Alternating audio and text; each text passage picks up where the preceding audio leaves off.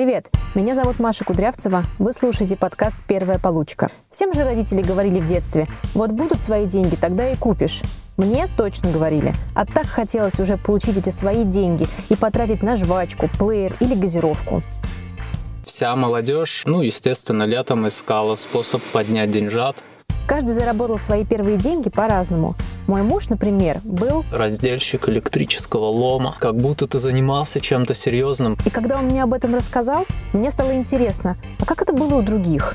Оказывается, у многих есть история об их первой работе, которая запомнилась им надолго. Тут было и... Молодой пацан, и ему говорят «ломай». И... Там мочалка, пожалуйста, бабушка вам. И даже... Иду за Ивановым и привожу Иванова к адвокату. А иногда даже... К тебе могли просто пихнуть в зубы. Я решила собрать все эти истории в подкасте «Первая получка». То, что получилось, это парадоксальная картина 90-х, собранная из необычных, абсурдных, порой несправедливых и иногда гомерически смешных подработок, которые нас многому научили и в какой-то момент очень помогли.